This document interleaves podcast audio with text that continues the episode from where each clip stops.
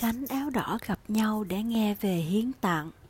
Đã mấy tháng này, kể từ ngày giãn cách xã hội, mình mới có dịp gặp lại gánh áo đỏ thân thương cùng với hai người thuyền trưởng của chương trình Mindfulness Based Transformation.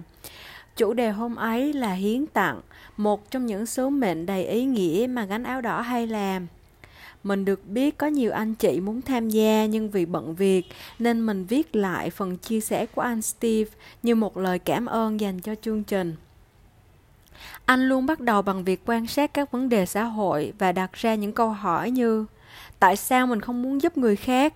Tại sao mình phải hiến tặng cho ai? Rồi đi đến những câu trả lời mà mình thấy cũng có mình ở trong đó. Mình không muốn làm. I don't want to. Và cảm thấy bản thân mình còn chưa đủ, còn phải luôn kiếm tìm, xoay sở với vật chất bên ngoài. Nên mình không muốn làm, không muốn giúp ai. Mình không nghĩ là mình có trách nhiệm phải làm. I don't have to. Và có khi mình không giúp người khác, nhưng để cho thấy mình vô can, để cho thấy mình không làm gì giúp người khác là mình đúng. Mình đi phán xét người khác. Vậy sống hiến tặng thì có lợi ích gì cho bản thân? Sống hiến tặng sẽ có lợi ích cho bản thân vì phù hợp những quy luật của cuộc sống. Như mọi người đều biết, luật nhân quả và phản lực. Luật nhân quả, điều tốt do mình làm cho người khác người khác sẽ tiếp tục cho đi những điều tốt đó và như một vòng tròn sẽ quay lề về lại với mình. Phản lực cũng như trong vật lý, mình tác động vào một vật sẽ có phản lực ngược lại.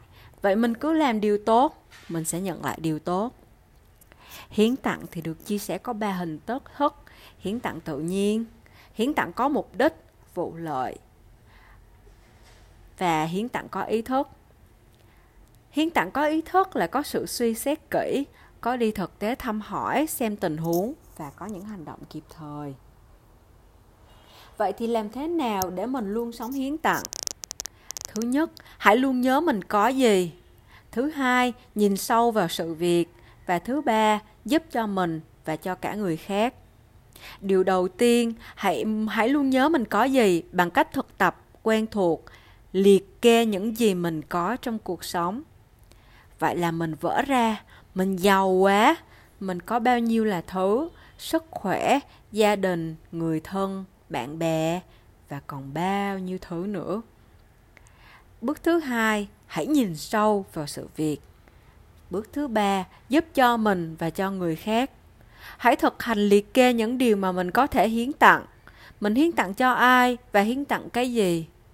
Đầu tiên, mình sẽ hiến tặng cho bản thân mình bằng việc tập thể dục, thể thao, tập hít thở mỗi ngày, tập chăm sóc bản thân, đọc một cuốn sách, dành thời gian một mình hiến tặng cho gia đình, cho bạn bè mình bằng sự hiện diện của mình, sự chia sẻ, quan tâm và yêu thương.